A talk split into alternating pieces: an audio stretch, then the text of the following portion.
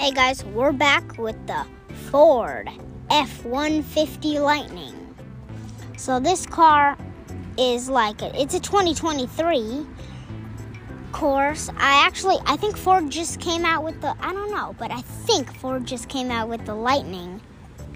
It's an EV truck. It, it it's like the um uh F one fifty, but it's EV. It's got different lights. I mean, I love the look. My mom doesn't necessarily love it.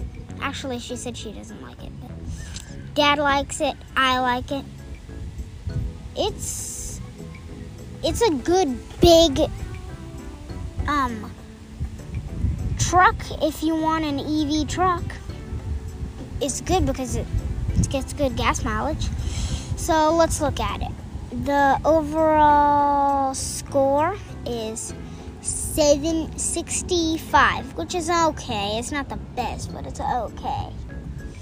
Uh, the um, it's an EV. Comes with 580 horsepower. Um, oh, it can tow 10,000 pounds. 10,000 pounds. You hear that? It can tow 10,000 pounds.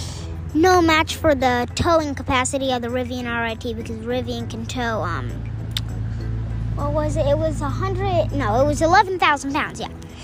It goes from 55,945 to 96,874. Reliability, one thumbs down. Overall road test score is 89. 89. So that's okay. That's pretty good, actually, I gotta say. People are two thumbs up satisfied with it. And listen to this, it gets 70 miles per gallon, just like the Rivian R1T. It's an electric truck, so you would expect that from an electric truck. And eh, I like the gas mileage. That's pretty much all I have to say. Remember that